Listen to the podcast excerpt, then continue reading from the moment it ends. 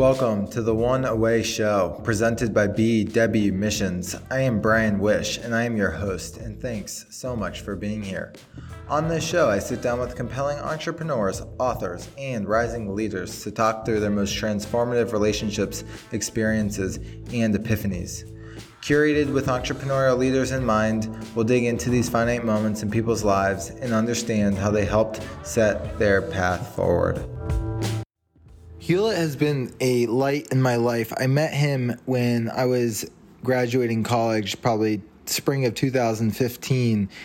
And I just loved, he had this, you know, bit of a free spirit in the sense that he was going to do what he wanted and he was going to make it happen and no one was going to stop him. And at the same time, he had this caring, loving, uh, just personality who cared immensely about the people around him and his family and his wife and his kids. And uh, just he he truly was a man of uh, just pushing the edge in an area in a smaller town in Athens, Georgia, where you know there wasn't a ton of Hulets and we just connected multiple times over coffee or breakfast and different ways and um, just found each other to be uh, really, I think, mutually interesting. And uh, over the years, I've stayed in touch. And so to hear him on the podcast, it was so great to interview him in a way that I never have before.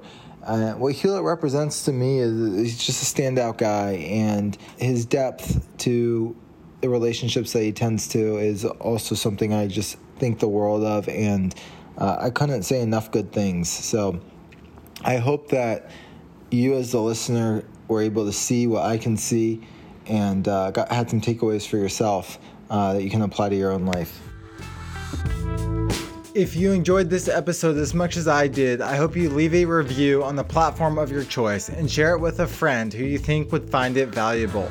If you'd like to receive our written newsletter and thought leadership, head on over to bwmissions.com backslash newsletter and subscribe. See you on the next show.